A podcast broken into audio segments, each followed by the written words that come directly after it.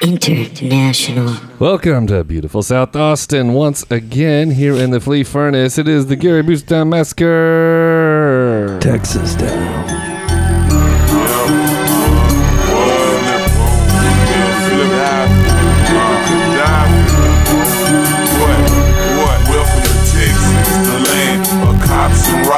Escalades, 500s, and dropping dollars. We got dollars, everything you want, we got. Hanging, candy paint about to leak out. And we ride on 20 inches, and we high off green spinning. Every car I drive got DVDs in it. PlayStation 2 in a convertible top. I might swerve on the block, blowing urban my drop. Serving rocks down here, that's all we know. Light green with no seats, that's all we blow. Houston, Texas, nigga, you gotta respect it. Picture me 13, driving a Lexus, acting bad. Fucking hoes, it go down thanks to my nigga Screw. Like our music slow. That is right, Texas Town Massacre. uh, we are amending the Gary Busey Town Massacre format in order to do Texas Town Massacre to talk about some All Texas movies. Texas. All Texas, all the time. Well, until this is over. Uh, as we spotlight Texas, uh, home of our uh, of our, um, of our our our our God, our what do we little Our lowercase Texas g? God. Our Texas God, lower Yeah. lowercase g, Gary Gary Busey. All right, uh, joined of course with uh, uh, our people doing intros here. Ethan, hello. Oh.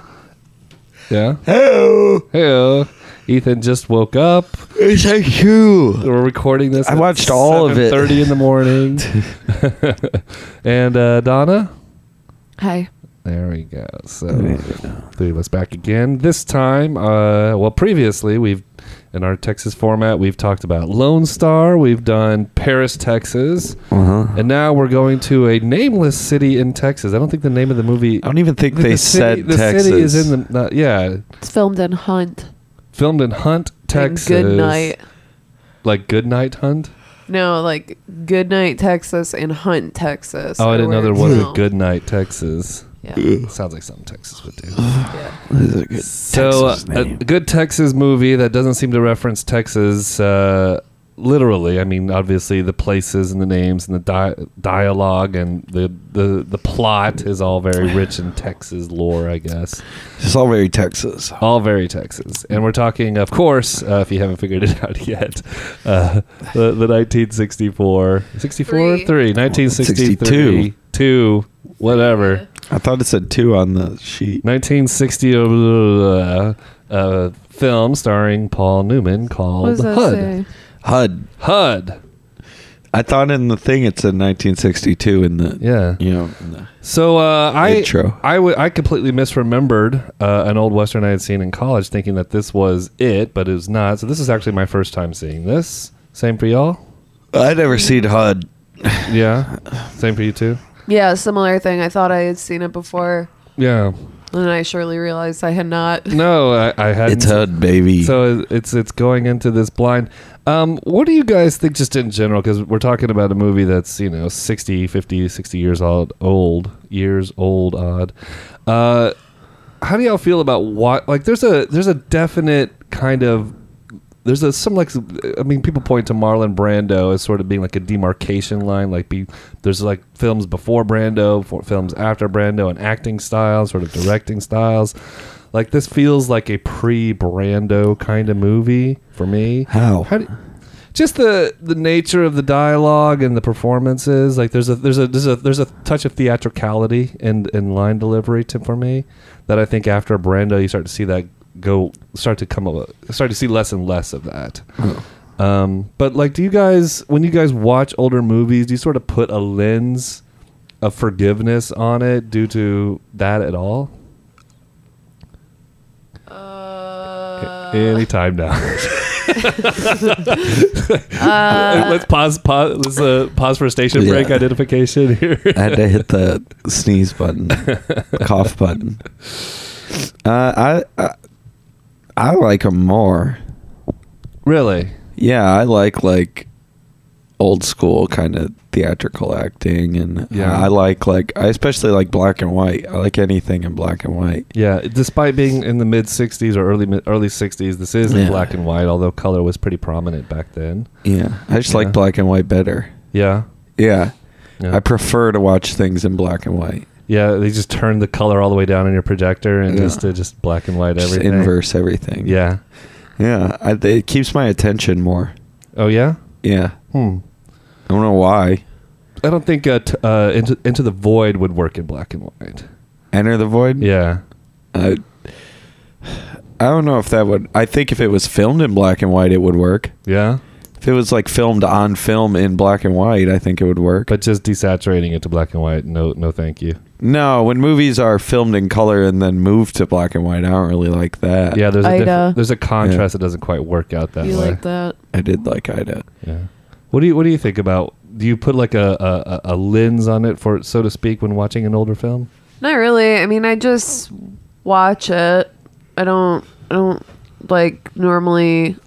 I would say the only like preconceived idea that I have is just that they're going to be simpler Ah, interesting. and what oh or what uh I guess not rarely or or maybe rarely. I guess what rarely happens is uh, there will be a scene that I feel I'm like shocked as in something that's this old, and this movie had one of It those. sure did. And then I'm like, whoa, like this movie is fucking sweet. It like immediately takes me from like a five or a seven to a ten. Yeah. Like the, as that, I know what sequence you're. I think I know what sequence you're talking to. But as it was rolling into that sequence, I'm like, I can't believe this is actually in the movie. Yeah. Yeah. I kept. the- You would think that they would just fade, fade out from one scene, fade Yeah. into another, and that was done. Yeah. It was I completely love off it. camera, but they put it on camera. Yeah, I love it when I mean we well I guess spoiler alert for a BTI recommends eventually at some point because one of my favorite movies of all time is uh oh fuck me. I've never heard of that. Who's in that? it's a porn. It's a soprano you see it, you see it multiple multiple times. uh yeah. God damn it. Which one is it?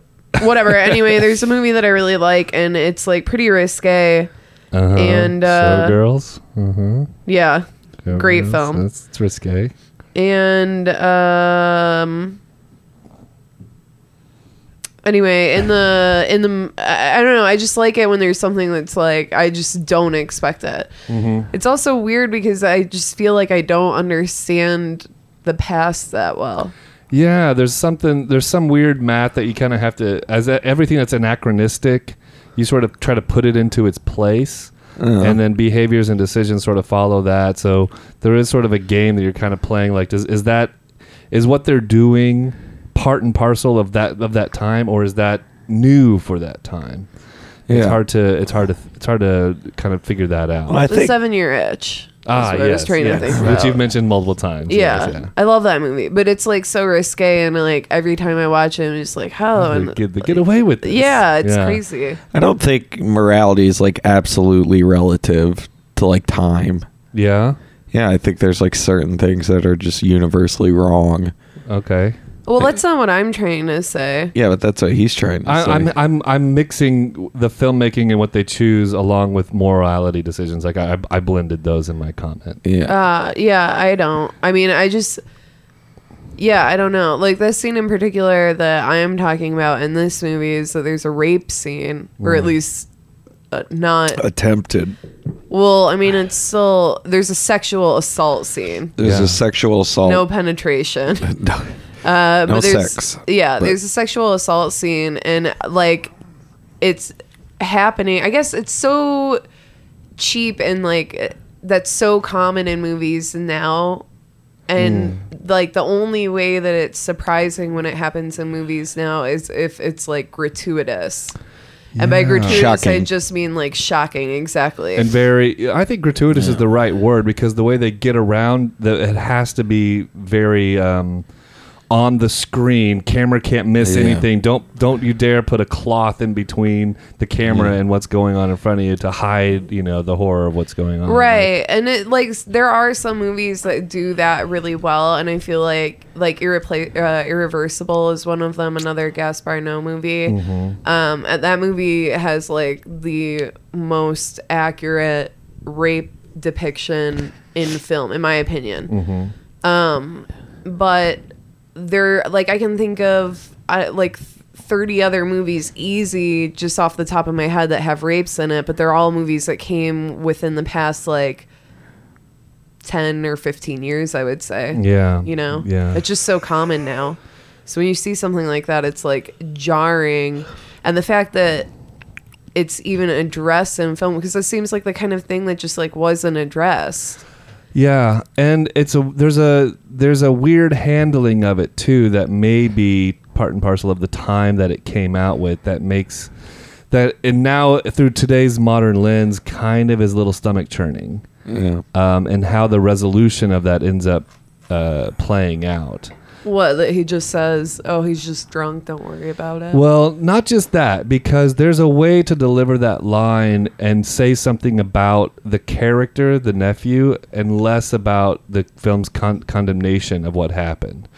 Um, that's not the thing that that that kind of like rubbed me the wrong way. Really, what what kind of the as the aftermath of that unfolded was when those two characters met up at the bus stop, Uh, and there was a s- and there's- she's like, "Yeah, I would have fucked you if you would have went there's slower." a weird sort of uh it's okay. uh, it's, 'cause- it's okay but it's not okay kind of thing Yeah. like she's uh i mean we're we're we're not mentioning the plot at all but i mean hopefully people have seen this before they before they- listen to this. But this there's this this scene where she's in in some senses leaving her this life because of where she was and leaving the town and getting away because of this assault. And when she bumps into him just before getting on the bus stop despite you know there's one extreme that she's leaving and changing her whole life on account of it but on the other on the other hand there's a sort of a you know if you just if you just were a little slower if you had if you had just been a little nicer and taking your time a little more you could have I would have done I would have ha- uh, gladly started a you know a relationship with you um so that weird sort of back and forth I don't think the film really captured that that was a paradox going on because it seemed to undermine the gravity of what had happened Yeah, but Yeah. I don't. I think that that was just how people dealt with that kind of thing. Then, yeah. Like, I didn't think it was like the film wasn't treating it accurately. I It- agree, agree, and I think uh, I think that puts it in that same sort of weird where you do the math on the Yeah. the time and date when it came out and what what how people responding to if seeing that now in a modern film, it would send a completely different message than it would Yeah. then. Well, I okay. So I guess here's the other point about that, about that particular scene. Actually, I have a couple things to say about that. So, um, another point about that scene is that, um, uh, f- God damn it, Jesus Christ! I sorry, I've been up for a thousand years working on that stupid costume. Um, let me come back to that thing that I can't remember. Uh, you said that you think that she you think that she was leaving as a direct reaction to the rape, not a direct reaction to the cows being all killed off and the ranch no longer having business? Because I, I thought, thought she was leaving because she couldn't get paid anymore. exactly that's what I thought, and I th- was going to pose the question of if the cows wouldn't have been killed off and everything would have been fine with the cows and the ranch would have continued business how long do you think that she would have stayed before she either ended up in a relationship with HUD or left because of the ramifications of the sexual assault. my brain immediately assumed that she was leaving because of the assault, and I'm pretty sure what may have solidified that for me was, um, and I, I may have had that thought before this line came up, but there was a line of dialogue that uh, HUD had with her, uh, something about, uh, you know, is what I did the reason why you're leaving, and she basically was like, yeah. Uh, she didn't say yes. She said it more poetically, but that was that was the the thrust there. Yeah, but that's also how their relationship is, where she's always being coy with him. which is why she didn't which is why there was a which is why she said it as opposed to saying yes, hundred percent, you're an asshole, and I can't, I can't be around you. Like there was a different, Right, but you're reading what I'm saying differently. What I'm I'm saying that she wouldn't have said it in a coy way or in a poetic way or whatever, as opposed to just saying yes. I'm saying that regardless of what the real reason why she was leaving, she would have always said coyly that it was because of him. Because that's how all of their other conversations had gone. Well, that's interesting. I would have to maybe rewatch it with that that because I didn't even think that, and and the film only backed up what I thought. But maybe if I had had a different idea in my head, maybe I would have read the scenes differently. Also, like when I think about it too, like I just don't, I don't, like I- just don't know. It's so hard to know that time. It's, I'm like so removed from that time period mm-hmm. that it's so difficult for me to put a any kind of shape to it. yeah, But I can't imagine that like a woman would just be able to up and leave. Unless. Unless there was like a, a particular series of events that led to the job no longer being available. Especially a woman that's like in her 30s i guess or late 20s right? Early 30s and is divorced which would be a bad thing at that period in time yeah. and is like a self-made woman like that just seems like you couldn't have a more difficult time finding a job that you would just deal with the fact that you were Yeah, sexually assaulted. I mean, I just think that that's how like most of women operated during that period of time. Oh, I remember the other thing I was going to say. Sorry, That's before okay, I go ahead. again. So the other thing I was going to say is that um, I I think that that scene was interesting, and again, going back to the way that those two characters interact with each other, and why I don't think that she was leaving because um, or I guess not. I don't know. It, it, the, the characters interact interestingly uh, and differently than other characters because typically in a movie of that time period, when there would be like a rape scene or like a sexual assault scene, it would be it would be similar force that was going on in this movie in that particular scene but the woman would eventually embrace them so that's like another interesting way that this movie is different from other movies of that time period is that it it was a sexual assault versus a sexual assault that's turned into oh women A actually like being moment. treated this way right. As a like, like she's putting up the, uh, you know, the oh no, please, yes, like doing the Yeah. Right. doing this motion, you know. Uh, I, that doesn't work well for podcasts when I'm doing the yes and no motion Well, like that, simultaneously. that happens in like Gone with the Wind too, where like Scarlett O'Hara is like, you know, the, like multiple scenes where she's There's like all- forcibly shoved into a corner. And It's like she's it's like, that scene in Blade Runner where Harrison Ford just like is Yeah, all yeah. over her, and at the end she leans into, it, and all of a sudden that remedies all of the uh, Yeah. uh, uh, aggression that he had. Yeah, I there, think- there there is that something that happened in earlier films, and this one did not fall victim to that. I think it, I think the point of it was actually just trying to show that he's kind of a monster.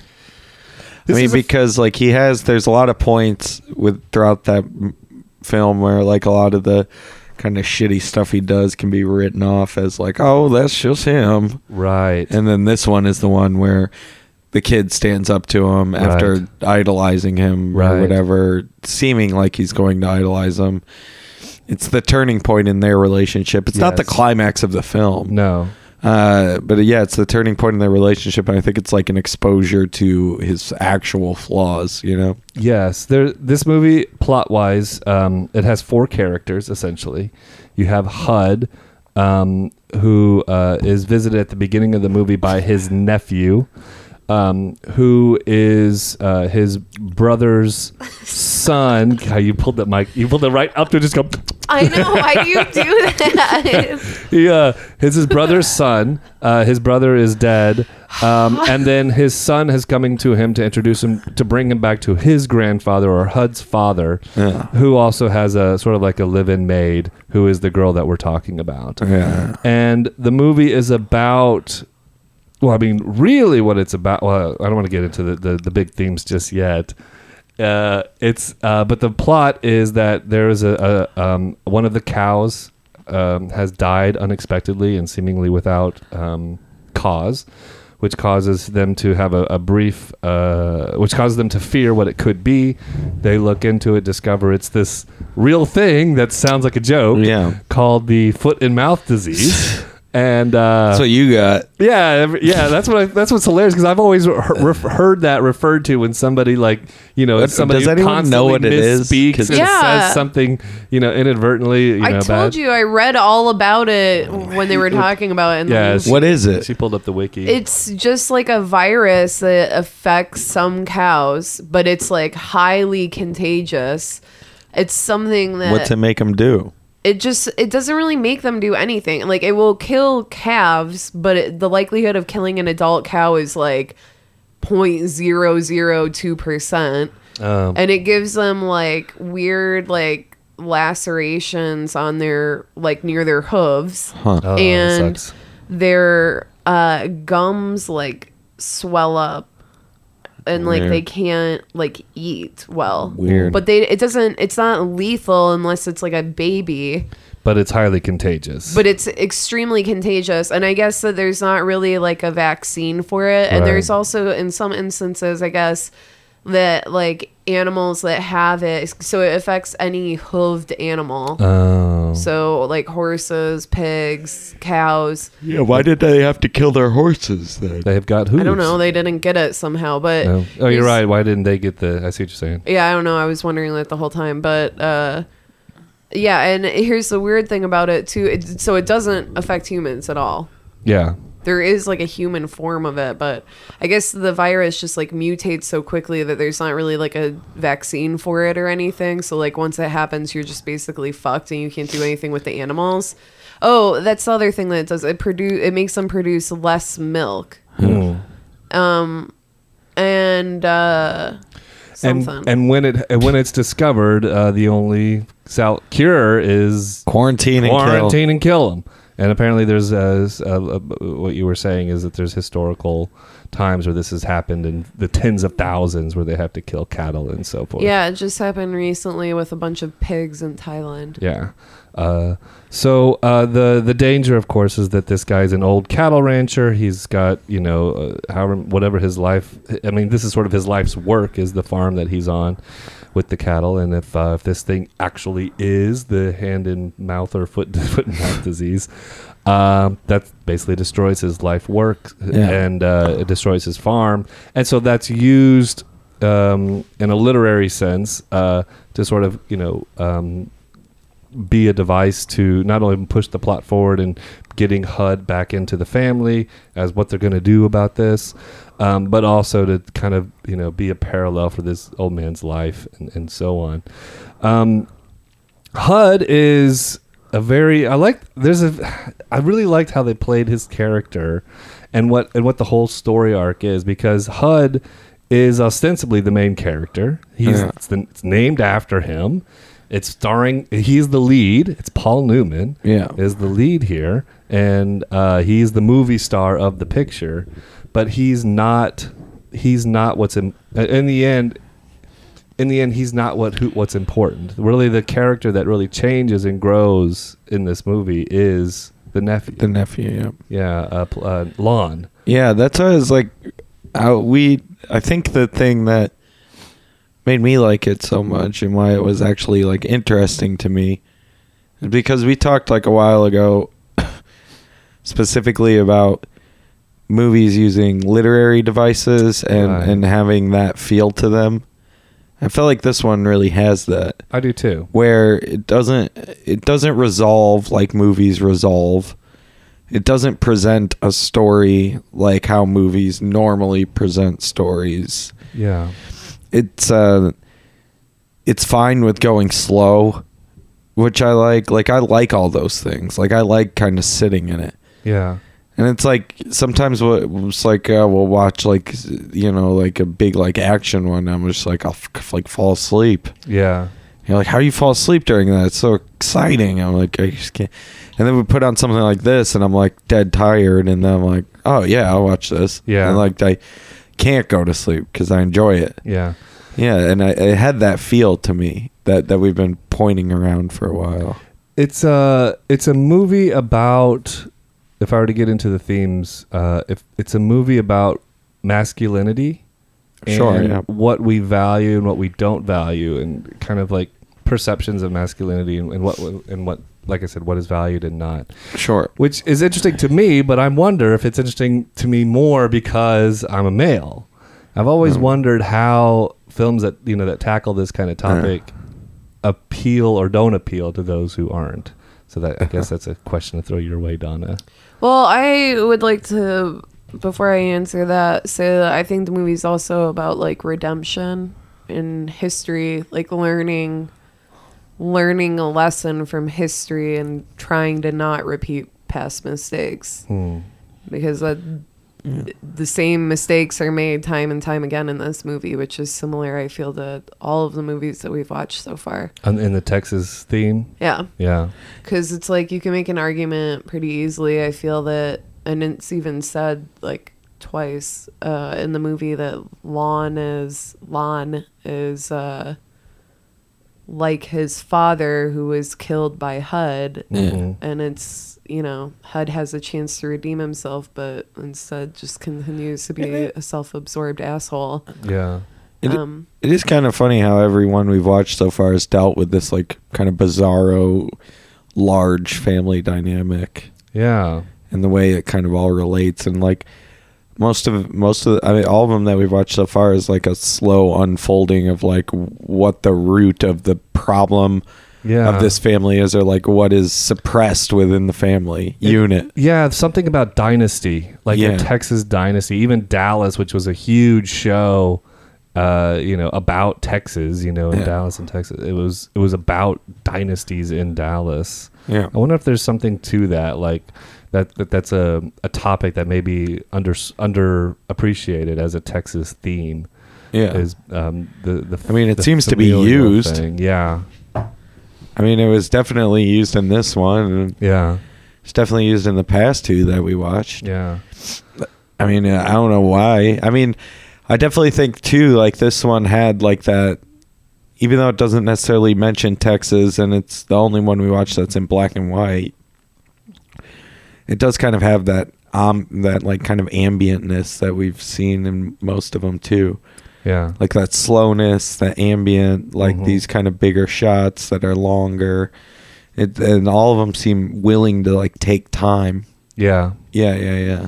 Yeah, there's something where you can't have that kind of shot if you're trying to do something, those kinds of shots, if you're trying to film something in a story in New York City. Yeah, yeah, yeah. Like there's yeah. too much busyness. Close up, fast. Yeah, Yeah. everything's just pacing and moving around quick. Things coming in and out of frame really, really quickly. Yeah. There's nothing for the camera. Just kind of sit there and and and just take it all in. Um, I noticed, and I, I I've noticed in this movie that there was very few tracking shots. Yeah, yeah, yeah. Uh, most of it is a steady a camera, like maybe if it's a panning shot at all, as the camera's rotating, you know, Yeah. like it's just panning, it's not tracking. yeah. Very few tracking shots. In fact, the time that you start to see some of the tracking shots is when they do the execution of the cows. Yeah.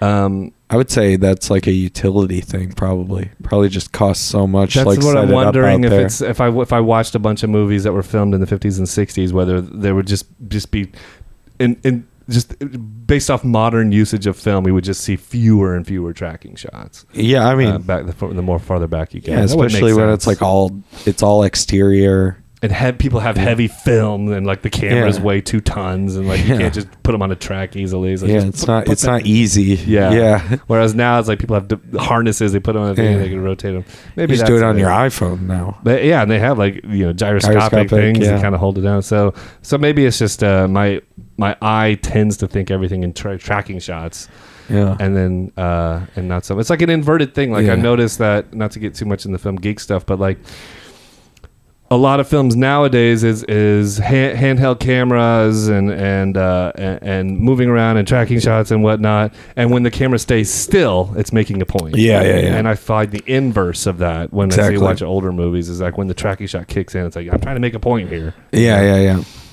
There was a couple like really weird shots in this. Yeah. Can I say one of my favorite shots? Yeah. Uh, before we get, I, I know I got, I know I introduced the whole shot thing here, but I, I unless I want to revisit it in a minute here, I, I really want to talk about the masculinity issue. because it seems like that's. I thought that was like, I thought that was eighty percent of the movie, like the the fundamental reason why this thing exists. But you didn't even like. It seemed like that didn't even like register for you, or was. What what what, what was your thoughts on that?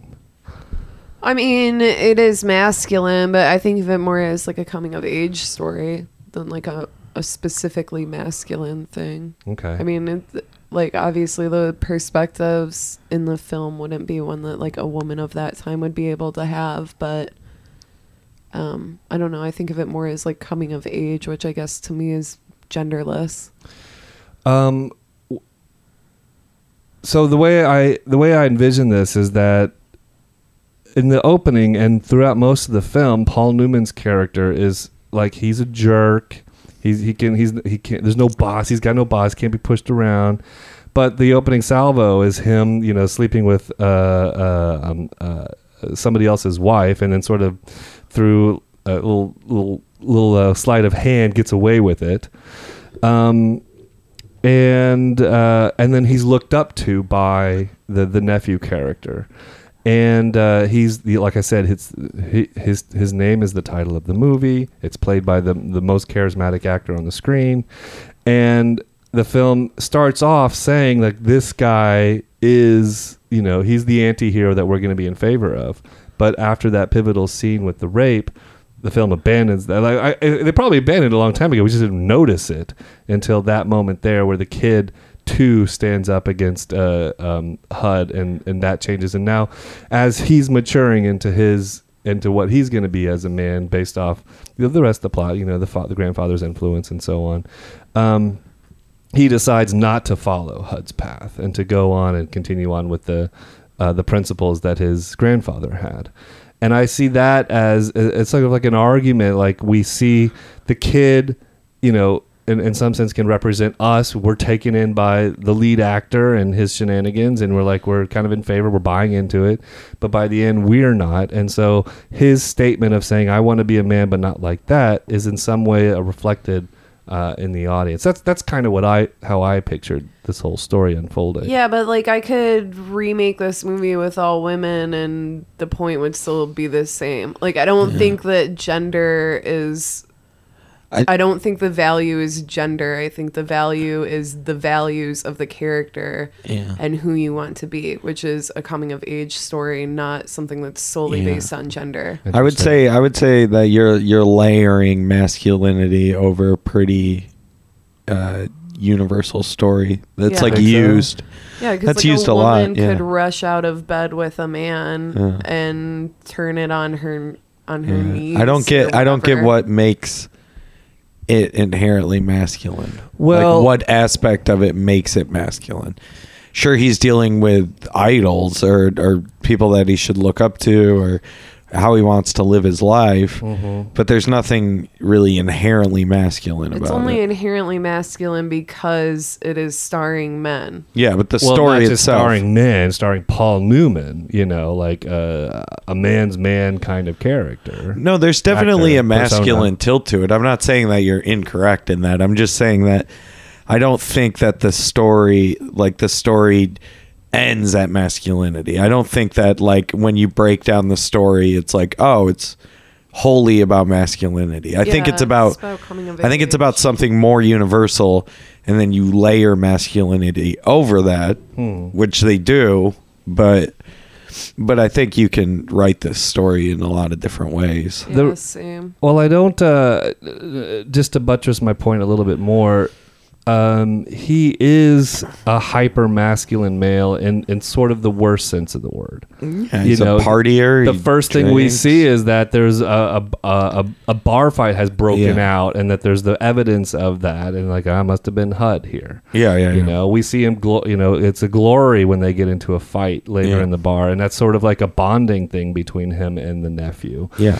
Um, the he drives fast and reckless. You know, we've we've seen that too, and he's you know he can sleep with all the women, and including those who are married. And Yeah, I mean these are characteristics that maybe uh, more men have, but they're certainly not characteristics that a woman can also have.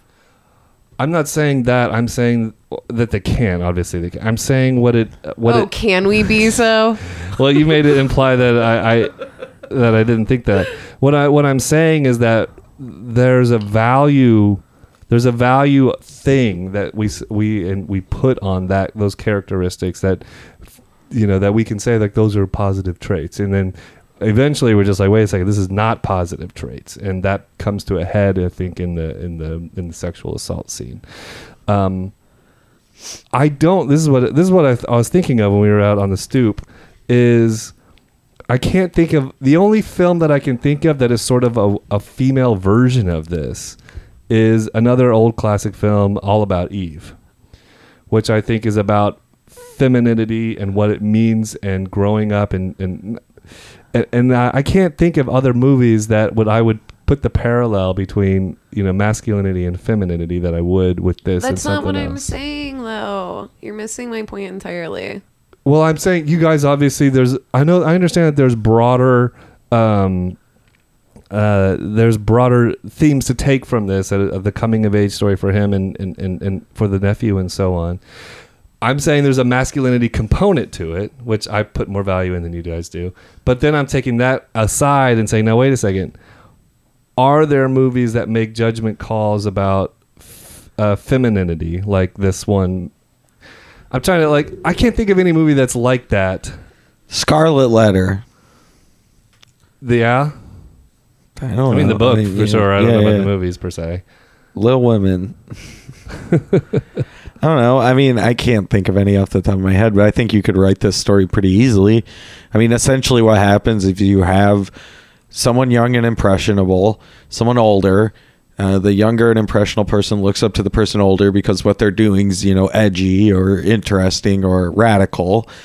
And then that radicalness eventually comes to a head, goes too far, and then the child sees the ramifications of that and has to decide either a i will continue to idolize this person and push it beyond that and i will just force myself into this radical wild hole. Right. or or i will you know come to my senses and become a perfectly moral person.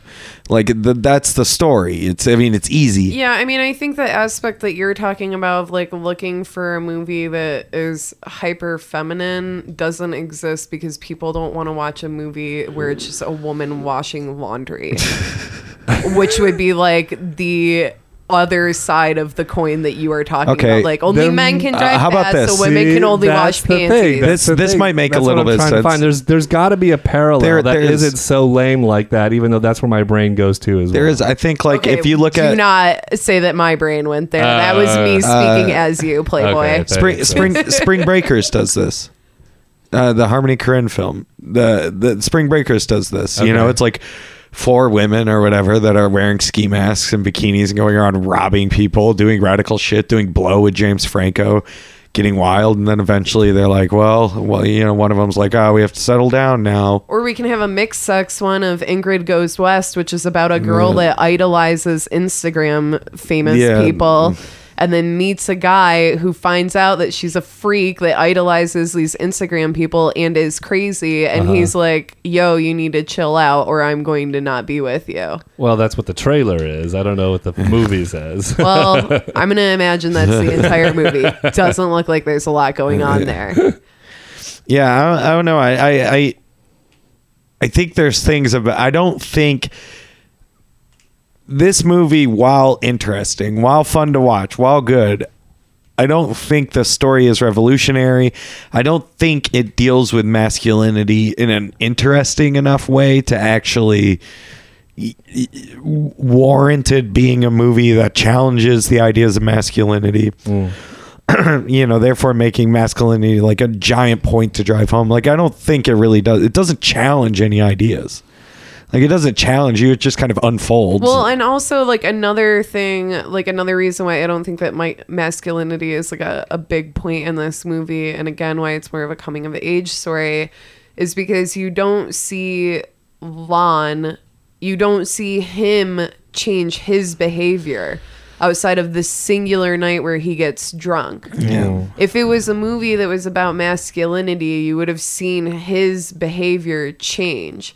He pretty much stays the same the entire time. He just tends to hang out with one person more or the other. Well, I you're right. Uh, that's interesting to say that because I say he's the only character that changes from the beginning to the end. But in a sense, his character is locked in Yeah. at the beginning. He's merely tempted. Yeah, he's He there's an allure. mildly. He's a- there's he's tempted allure. enough to get drunk and get in one fight, and and like look at one girl at one bar. Also, another thing too is that I think that you're like missing this entire line from the beginning of the movie, which was that like right at the beginning of the movie, Lon is inquiring about his father. So it's like the whole movie is like him trying to recover like his father. I just assume that the dad died when he was really young, so he never really knew him. Right. And so it seems to me that he's not hanging out with HUD because he's cool and he's fucking a dude's dude or whatever. He's hanging out with him because he's trying to get closer to a part of his brother of his dad. Yeah. And then as it progresses, he's like, "Oh man, this guy's cool. Like I just want to hang out with him and feel like I'm my dad or whatever. Someone Yeah. acknowledges me as a person and not as a child." Hmm. And then uh then he's like, "Oh, well, this guy sucks. So I guess I don't want to do that anymore."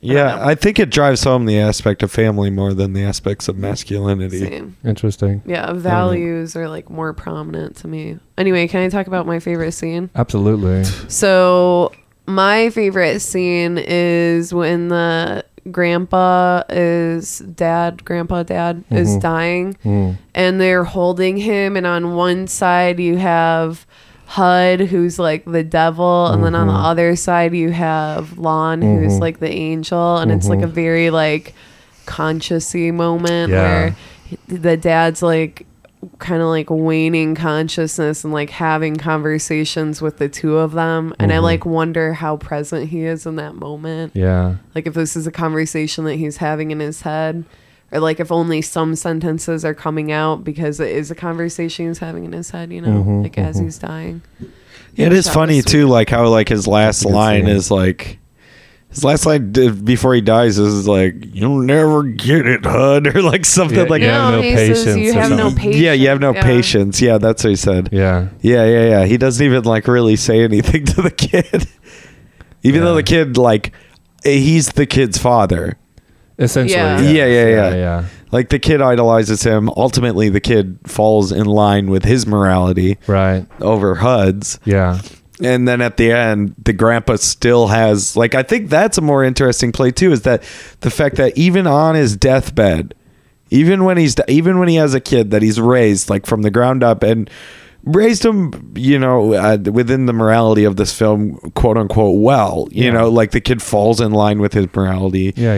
Yeah. uh, yet still at the end we're supposed to view the grandpa as kind of this all around good moral you know compass for the film yeah. and then at the end he's still holding on to this grudge Well, there's I think there's two ways that you can take that though. Is that either is he like trying to get another jab in at HUD before he kicks the bucket? like why though or is he trying to lean heavier into the impression that HUD is an asshole so that the Kid doesn't son follow doesn't his grow dope. up like him? Yeah. yeah I mean, if I mean- he, if his character only, like we as the audience see more interactions with HUD and kind of get to see like um, the perspective of Lon changing and progressing in, in terms of like what values he's going to fall in line with or what mm-hmm. kind of person he's going to be mm-hmm. as the movie's going on. But the grandfather only gets so much of that. So from his perspective,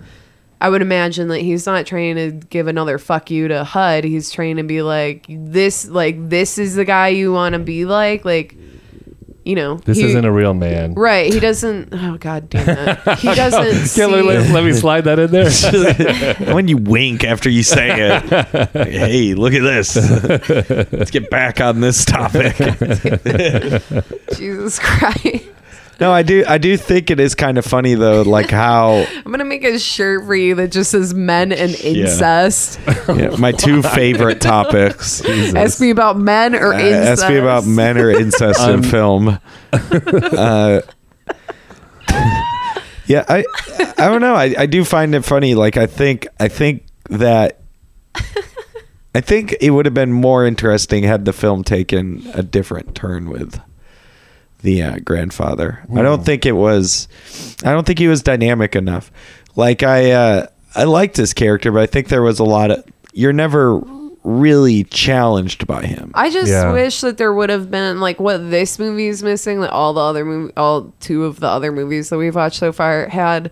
Uh, this movie is just mi- missing like one good monologue. Yeah. like if there was just one fucking solid monologue, and it doesn't even have to be uh fucking Paul Newman that says it. If the grandpa would Right, have said right, it, like right. that would have been Good, like, awesome. 10 minute. Yeah, because there's like a story that they're like f- skirting around this entire time, Yeah. and then they Yeah. this kind of like eventually you find out, but it's like in passing. yeah. And it's like two sentences. It's not like Yeah, it's like oh, you were drunk and you crashed a car. yeah. Yeah. I want like the like and the yeah, yeah, they, Yeah. yeah. They had this opportunity to really extend that out, and then to really be like, because then you could have this whole, you could have this whole power play with them that gets into like a sort of minutia.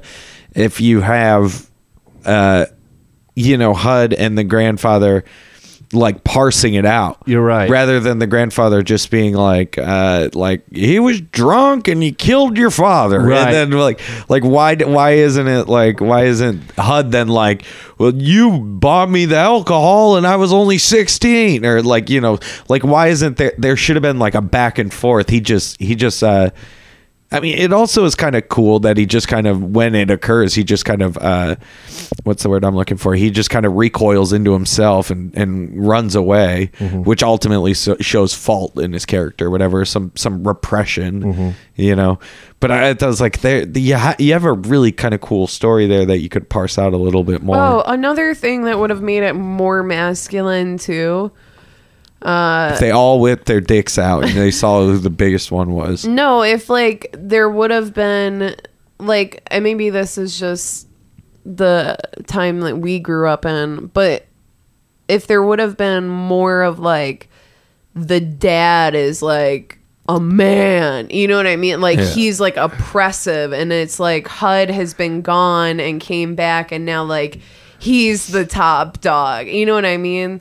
Cuz it seems like there's always like at, at least I guess in my lifetime men or like masculine things is like a power struggle and it's like when does It's very when does the son beat the dad Yeah. yeah. you know But that's what I kind of that's what I was explaining when we first started. That's really kind of what I liked about this is that it does kind of take that literary thing where it's like it doesn't all need to be over overbearing and huge and it can be kind of these smaller stories totally i that are- completely agree yeah i'm, I'm just saying that you know yeah Yeah. for our guy our incest and males dude Jesus, knock it off with that. Lone Star's a great movie. Just because they defend it does not mean I'm fans of incest. Jesus Christ. Fievel No. goes down on his sister Uh, on that note, there there's this Or brief. wait, your babe two pig I don't know why Yeah, I thought man, I- Fievel Goes West is your favorite movie. i made a fucking Fievel goes west reference during this movie and no one No, I cared got it. No, give a shit. because they yeah never mind it doesn't matter But what you were saying is that there's there was a scene, there was a line of dialogue, or at least a couple lines of dialogue that I thought were going in the direction that you're talking about, uh, Yeah, Ethan. yeah. When he says, "You think I you think I got angry at you because you killed your brother?" Yeah, yeah, yeah. And It you're like, started "Ooh." long before that. Yeah, yeah, yeah. And you're like, And they- what did he do? And then he's looking at him like, "Okay, well, you're in it. Go ahead, tell it." Yeah. And then you don't hear it. yeah Yeah. And it's like that's what's missing because well, the whole thing is that he's just like essentially like, you've just always been a snot. Yeah, And but that's like, not it. What did like? they're- You're right. Yeah, You're right. Because you have to imagine th- the guy had a wife. He had a son who was Yeah. obviously his he, his firstborn. He's lost both. he, his firstborn. Yeah. Then he has a second son. Yeah. And then somehow for 15 years or between that and the time that he or well, I mean it's multiple years after that. Whatever. Yeah. The point is is that there's something that happened between the time that HUD died, HUD was born Yeah. up until the accident where things fell apart in the family. The wife is not there anymore. We don't know what happened to her, the Yeah, mother, yeah, HUD's yeah. mother. Yeah. Um, and uh, and and that's that would be the poignant thing to to, Yeah. to lock into and find something that means something. Uh, Maybe th- he's just a Bart yeah. Simpson type. well, either way, either, either way. Uh, Wait, what's his? God, what does Homer Simpson say? No. God damn it! When he chokes him. Yeah, he says, "God damn it, Bobby, God damn it, Bobby. the boy, Why you little? That's what. He's Well, yeah. Why you little? eat my shorts, Um. suck my dick." Yeah, th- that's the whole thing. It's like it's like yes, in the uh in the play version of that, that's where you go. You know what I'm saying? Yeah. But like it's like do you you don't necessarily like in the play or the really dramatic version, that's the turn that you take. Yeah. But then like in this one is not taking that turn to it being over dramatic. Right. Well, the Is that a good move? Is it a good pocketed move or is it bad writing? I get what you're saying uh, because like- on one hand, it's the the scene still has the characters acting like the characters. and when he says that, you're like, whoa. yeah, Yeah, yeah. And the, the the line, but see, that's the thing. The last line of dialogue that Paul Newman has before he exits that scene is, "Well, my mama loved me." Yeah, yeah, yeah. And then we don't like that's a like brief like Yeah. wait what, what does that what does that mean they Yeah. know the characters know but we don't yeah.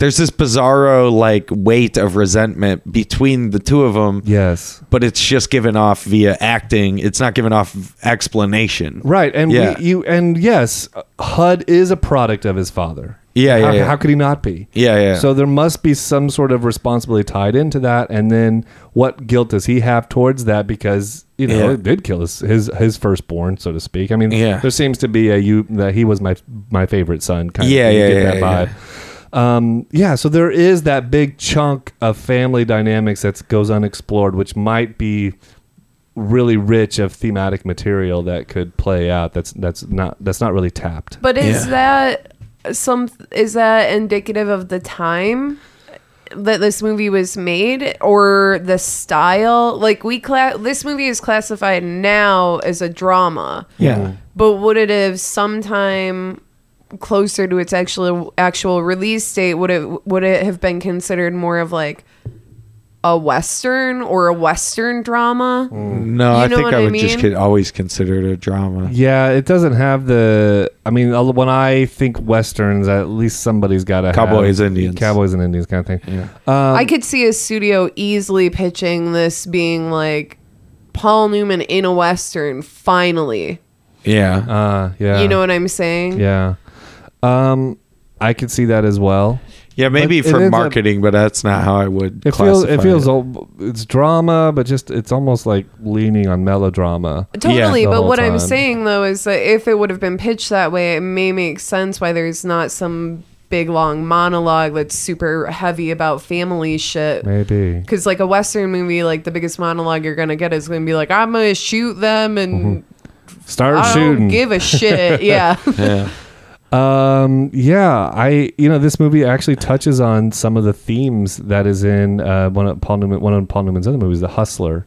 Yeah. Uh, a famous line in that movie is that, or famous theme in that movie is that there's a difference between having character and being a character. sure. And his char- he and in that movie, Paul Newman's character evolves in a sense that he he doesn't have character when at the beginning of the movie, but he is a character Yeah. and then at the end he develops his character and sort of this movie he same thing he he is a character but he doesn't have character not in the, in the principled kind of sense and then he stays that way throughout the whole thing sure. Another uh, couple interesting things about him in this movie. Uh, he worked on a ranch in. Texas for a couple months leading up to the movie, so he like felt more comfortable and That's knew good. how a ranch Yeah. works.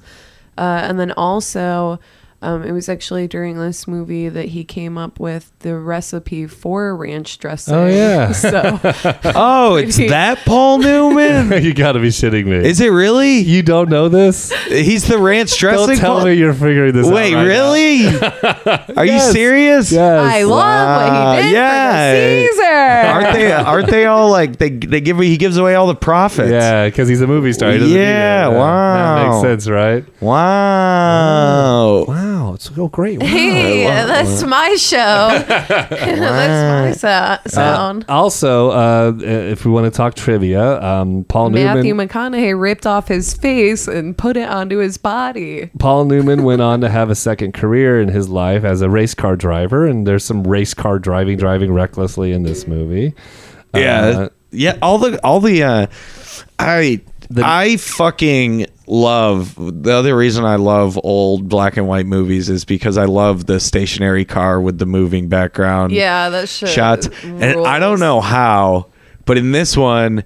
They like planned it out perfectly. So like when he When turns, turns, he the turns. yeah. turns. Yeah, yeah, You're like, yeah. yo, like how'd they do that? Like, There's like, got to be some guy on the screen going Yeah, hard left. Okay. yeah, like you're driving like a maniac and you nail it. Yeah. like I was like, I was like, whoa, holy shit! Because normally, like the This reason it's I love always it straightaways, Yeah, you're yeah. always like, you're always like, man, how bad is it gonna look? And that's why they're always so interesting because Yeah. you're like, oh man, is this is it gonna be really bad when they're driving? And this one, I was like, whoa, Yeah. he turned. This is a maneuver. Yeah. yeah, Yeah, there's a lot of dust getting kicked up too. yeah, yeah, yeah. Yeah, I, I, I will say though, my favorite shot whole film.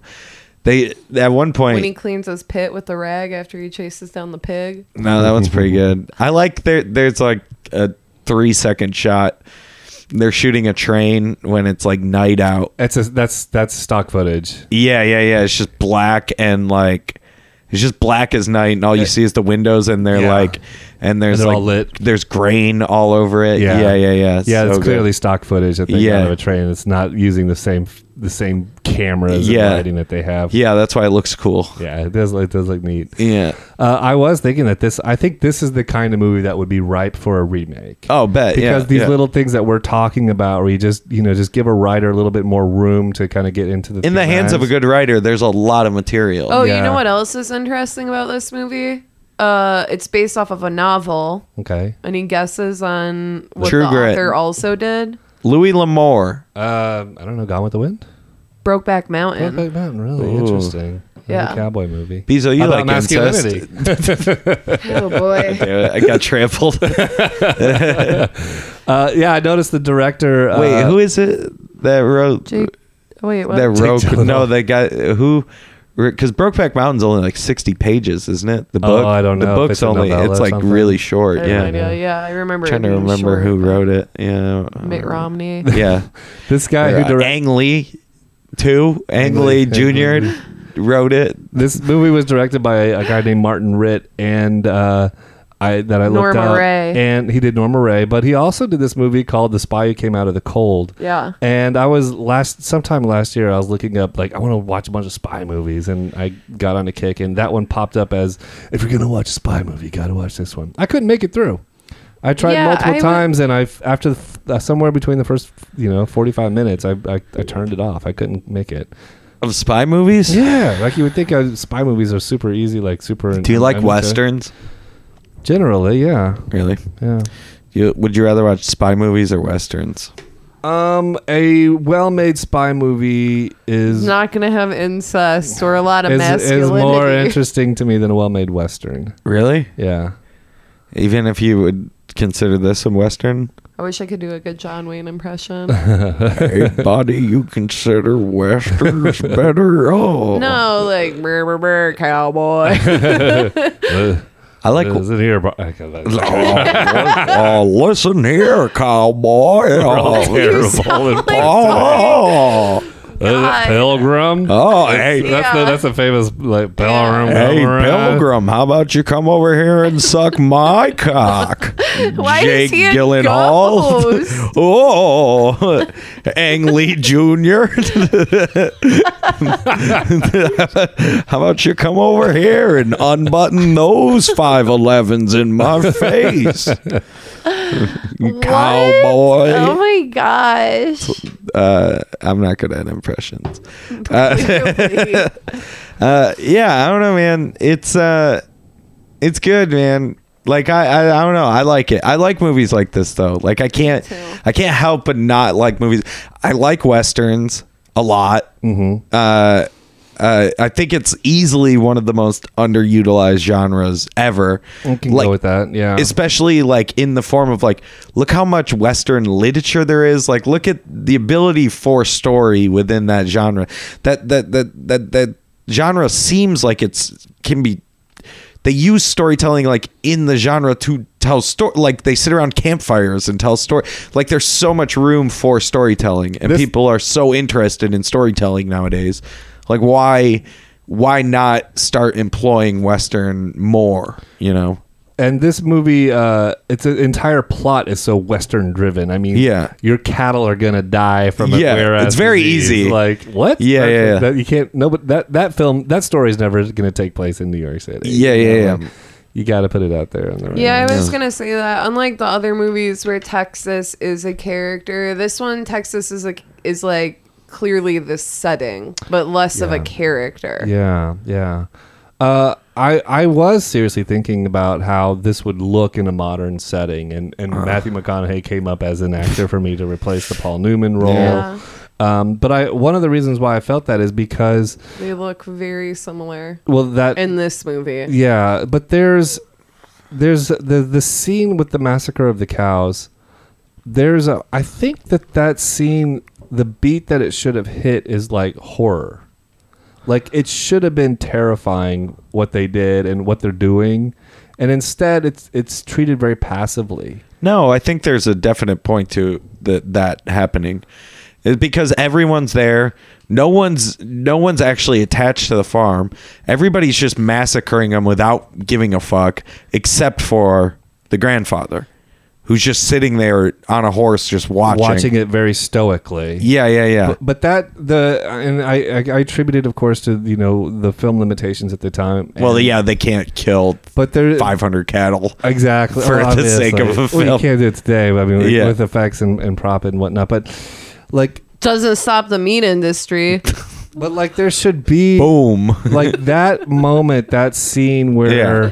There's so much blood and Yeah. so much violence and so much, Yeah. uh, and everybody participates. you Yeah, yeah. Everybody's involved in this. Except and that it that it that it should have a lot. I feel like that that should be a lot of weight for all the characters, and yet one scene like the, it's like they never like the characters never really never like they like like it never even happened. Yeah, I mean it should it should be it, it's a giant scene to make it representative of something. that should affect all the characters, all the characters, but they don't. It doesn't really have that way. I agree. Right, yeah. I agree. I mean, that's that's the whole thing that's interesting about this story, though, is that it's like written really well. Yeah, It like the the the plot is really well. You know, the structure is really good. Uh, just some of the like allegories that could be just stronger to make it feel you you feel more when you watch it. Mm-hmm. You know. But that goes back to what I was saying though, because I I don't know if that's something that like I attribute to the time that this movie was made or to whatever it was whatever it was supposed to be Yeah. Yeah. to the people of that time. Because I just can't see, there's just some things about this that I can't see this being pitched as a drama at that point in time. There, it just, I don't know. it is weird to think like back then, like there weren't DVDs and, and VHSs, and so Yeah, you went to the theater to and you the went theater there for a this. purpose. That's what I mean. Like the only way that someone would have known about this movie is because they would have seen a poster for it, and I can very easily imagine it being the Western starring Paul Newman. Yeah, and people just being like, "Oh shit!" Like I want to see him as a cowboy. Do we do we are we gonna s- do we think that maybe audiences were a little more sophisticated back then compared to now? What do you mean? Well, like this is not a high octane, you know, high energy kind of movie. It's it's it's got a pace to it, um, and I think a lot of films during that era may maybe more similar to this than not. And uh, I wonder if there was like we maybe they were catering to more adults, you know, during that time than they were like teenagers like we do now. Well, I mean, think of the the other thing to keep in mind too is that you know, like what what were the ways that people consumed media?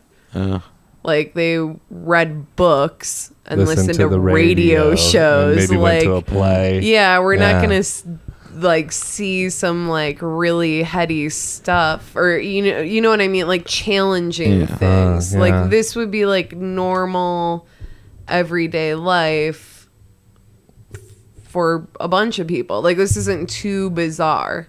Yeah. But you couldn't be because people would just be like, "What is this?" Like I uh, movies cost uh, fucking a lot. Two back million then. dollars. yeah.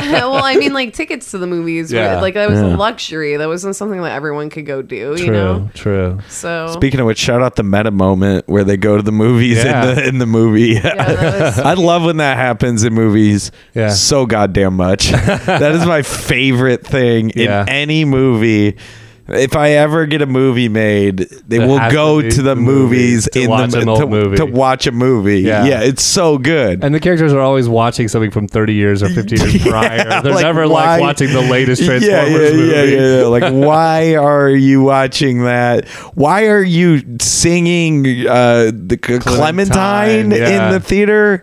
That makes no sense. thought by was a by Texas today's thing. standards thing, but maybe like well, I mean back then you had like newsreels and the first cartoons and the Disney stuff they would put the Looney Tunes stuff would put in front of the I movies. just don't You went to understand, the like- drive-in though, didn't you? Like you would go to the drive-in and everyone would sing like the fucking like popcorn theme Yeah.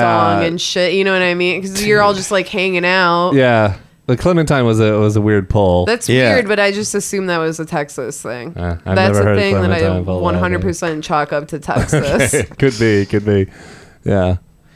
or maybe, yeah, maybe it was shown in like an auditorium or something. The place didn't even look like a movie theater. It looked like Yeah. a pretty cool movie theater, looked like though. a- It looked like a it had to, school. it had like balcony seats. It was Yeah. like the smallest theater. It looked like with a- balcony a seats. micro version of the of the uh, Paramount. On, Yeah, yeah, yeah, South yeah. You remember that episode of Are You Afraid of the Dark where they No.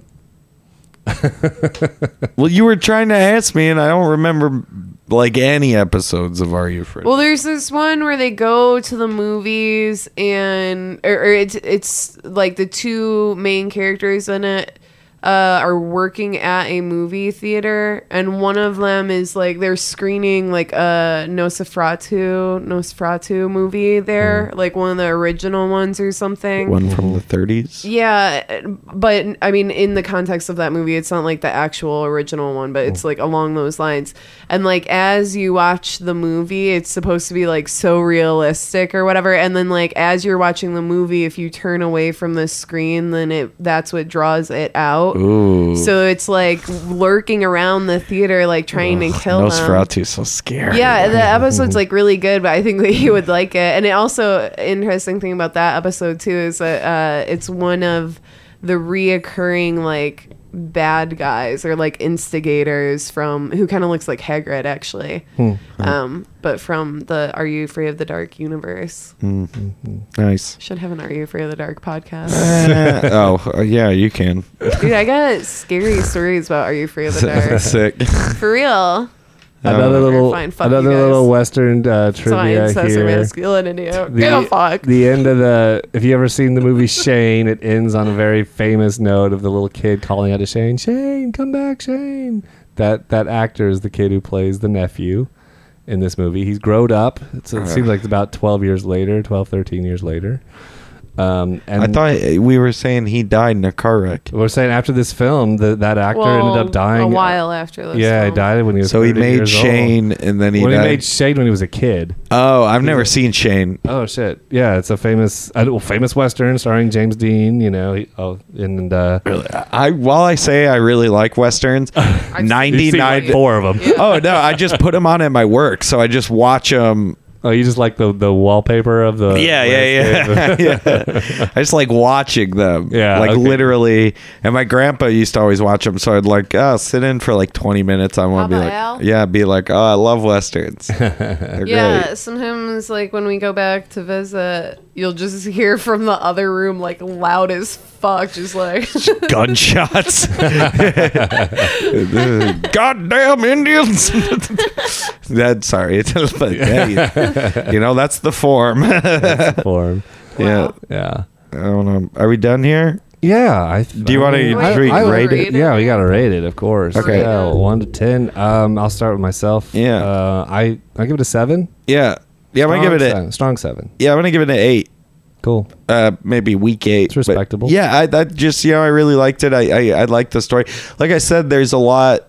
There's a lot I think that could be reworked, but a lot of it is like uh, in your head. A lot of it's like, is that intentional that it's not worked that way? Yeah. you know, like there's reasons for not working it the way I would advise working it. Yeah. yeah, yeah, yeah. But yeah, I give it an eight. It looks great. Yeah. Uh, perfectly shot. Mhm. Gorgeous film. Uh, I'm gonna give this one uh, a seven for how the movie is now, and similar thoughts. Like there are some things that could be punched up if someone were to redo this movie, uh, but I'm gonna give it another half for just tentatively because I think that I'll be thinking about this movie in the Down the next week or so before we do our next movie. Before wrapping up and speaking of movies still thinking about, do you all want to talk a little bit about Detroit? I mean, yeah, we, I mean, we all saw it. Yeah, we saw a sneak preview of it. Um, Yeah. This past. Is it? Tuesday, it's been two out, right? Yeah, it's been out for like three days. What is so- today now? Monday. I mean, it'll be Monday when this drops. No, okay, yeah, but It's Saturday. today's Saturday. So this is the Saturday of the opening weekend of Detroit. Yeah, yeah, yeah. Uh, Strong, very strong. good, r- really great storytelling. Yeah, Um, it's terrifying. The really great camera work. the work. first two hours is terrifying. the camera work is so close and shaky and jarring Yeah. and it's definitely one of those films where you know like when you watch movies and you're like uh like oh the film work is attempting to tell you something Mhm. and like the film work is they're they're trying to like if you're trying to give an example of like claustrophobic anxious uh you know like situations like that like i would show like this is how you do the camera work Yeah. everything's really up close Yeah. everything's shaky so therefore if someone like slams a hand right in front of the camera it's like you don't see it until it hits right in front of the camera and it's really loud and Yeah. it's like like things like that it's just like really well well shot Yeah. um the story's great like it's a great story to tell uh i mean about the riots you know Yeah, like yeah. it's it's i thought all around like I, I thought it was fucking hella strong i was worried it was gonna suck but it didn't Not in the slightest. no Yeah. no no yeah what'd you think Uh, the, I thought I the first two hours, like I said, are just terrifying because that's when it, the you, you have a, a build up of about you know thirty some odd minutes getting into the the hotel, the Algiers, I believe. yeah yeah juice and then everything is in place for Uh. the tragedy of the Algiers hotel, and it's and it's just it's just you I mean bl- your adrenaline is just going the whole time because you don't you're panicky you don't know what's going to happen you're you're scared like what everything that's going through that is completely affecting and and uh, what what I and then after that ended, I I was actually a little nervous because I thought the movie was going to end right then and there because there's Yeah. even there's these two inserted shots that uh, is put are put in that are are actual photographs of you know some of the yeah aftermath of the scene. I felt like okay, we're kind of rolling into a text in, an an ending with text, you know. yeah, yeah. But the movie had another thirty odd minutes. has this good postscript that rides it out Yeah, and the, the, the that is where I thought it was it was also it was the, the it was the best idea to include that, but I thought that there that's when you started to see some weakness, especially compared to the other two hours.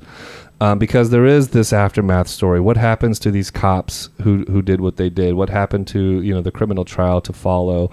And I felt a lot of that was, uh, it, I mean, there's a there's a it, it acts it's presented in the same sort of frenetic manner that the first two hours Yeah. is, um, and maybe maybe that maybe that should have been pulled back. It should have been a little more clinical in in style. Um, but um, but it needed it because if you don't if you just have the two hours of the Algiers hotel, now Yeah. it feels exploitive. You know, you're just exploiting this moment, you know, Yeah, to just the create violence to- yeah, and to the- the yeah. intensity of it all.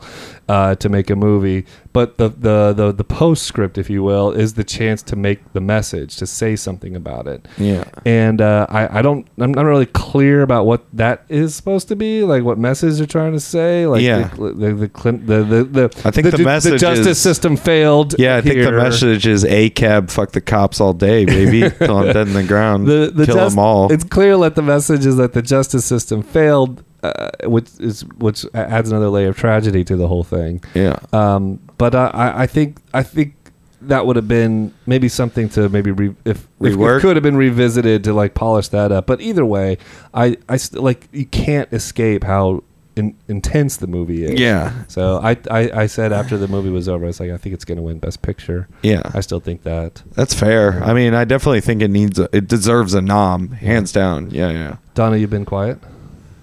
I was trying to figure out what movie we were gonna watch for next week. Jesus. Nice. um, yeah, I liked the movie. It was good. Um, I mean, I had some, uh, just some minor issues with the movie about like the accents and just um, areas where I wish that there would have been a little bit more exposition, which is pretty rare thought for me. Mhm. Um, but yeah, I thought it was good. I mean, um, there was a Q&A afterwards with some of the actors, which That's was really excellent. Um, that was really enjoyable. Um, and you know, I my biggest concern was that there was going to be a lot of people just, you know, as usual, talking shit about Michigan just being a, a hellhole. Mhm. And I'm glad that I haven't really heard that, and that, mm, mm, um, I mean, unfortunately, Yeah.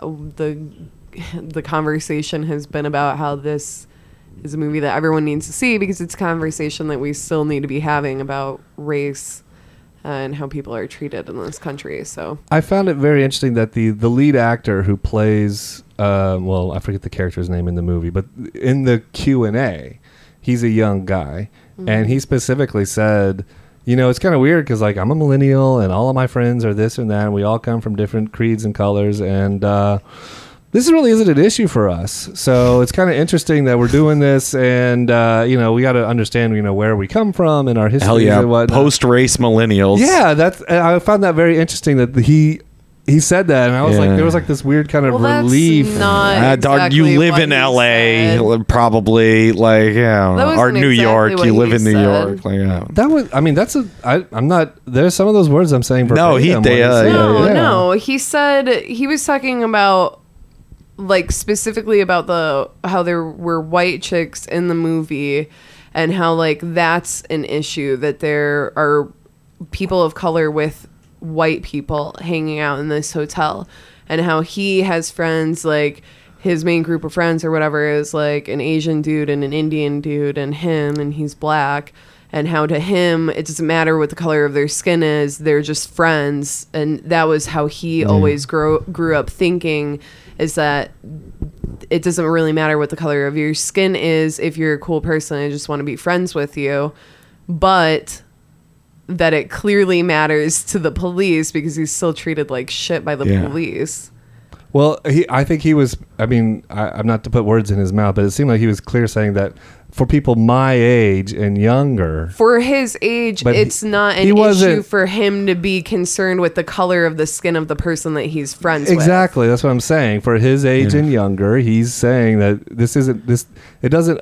But I'm not saying the- it doesn't it- affect him. Obviously, he lives in this world, etc. I'm saying Yeah. that for his peers and younger, he's saying that he notices a significant difference between what's going on in the film versus. Yeah, I mean, race rela- race relations have changed since the the '60s. Like, Yeah, there's I- not really too much of a surprise there. Okay. but but I don't know. I still it's like totally one of those things where I don't think it's like perfect. Like cops still hate black people. Like duh. well, either way, Cops are also monsters. Well, I- I don't get that. That's the one thing I do like about this movie. It enforced fucking cops suck so bad. They're annoying. Is for that's for sure. A cab baby. A cab. That's why I liked it. It enforced my hate for cops Yeah. more. It was like, oh, you want to double down on your cop hate? watch, Watch this. this. yeah. and it's like just great for my brain because I'm like, oh, fuck yeah. I like that they used uh, real footage Yeah. too, and they used real audio recordings um, and real s- still Yeah. and moving images. they did that, uh, they did that weird kind of animated intro. I thought that was amazing. I, like loved that. it. I like was that too. It reminded me if if you aren't familiar with Michigan at all, um, well, yeah, okay. If you aren't familiar with Michigan, you're planning on going to see the movie. Uh, the opening art sequence reminded me of Diego Rivera, who did a huge mural that takes up this entire um, like gallery section uh, of the Detroit Institute of Arts in downtown Detroit, of course. Yeah. Um, and then um, also, I would suggest if you don't know much about this particular incident, that um, or not even just the Algiers incident, I think that it's really interesting to do your research about that. There's a lot of very sad but interesting things that came out of it. Yeah. So yeah, so go see HUD and go, see, Detroit. Yeah, both positives, definitely. thumbs Both, uh, both definitely watchable. We need to watch something shitty. We haven't really watched like shitty something Texas bad in a minute. that's- Well, Let's watch a movie Yeah. about a bunch of LA people make trying to make a shitty Texas movie. Hell yeah. Uh, I I picked out a movie. This one's actually a little bit more recent, so we'll Okay. see what we get out of this one. Ring- Are we, Bingo. are we going to announce it now? yeah, Rubber. All right. What is it? I it? don't give a fuck if you all It's agree rubber. or not. Okay. I'm gonna the finally. three burials of Ah, es- Esquito Melquita Estrada, Yeah, yeah, yeah. Tommy Lee Jones picture. yeah. Let's from do what I it. TLJ? understand, this one's Yeah. a pretty big competitor as to uh, No Country for Old Men in terms of best Ooh. Tommy Lee Jones Texas, Texas movie. So movie. Uh, yeah, let's let's do it. Um, you've seen it before? I take it. Yeah, yeah, yeah. I've seen you it. like Is it? I remember enjoying it. Yeah. I drink your milkshake. All right, so uh, thank you for uh, listening. Another episode of Gravy Time Massacre Pilgrims. wrapping up, and we'll catch you on the next episode. See My you.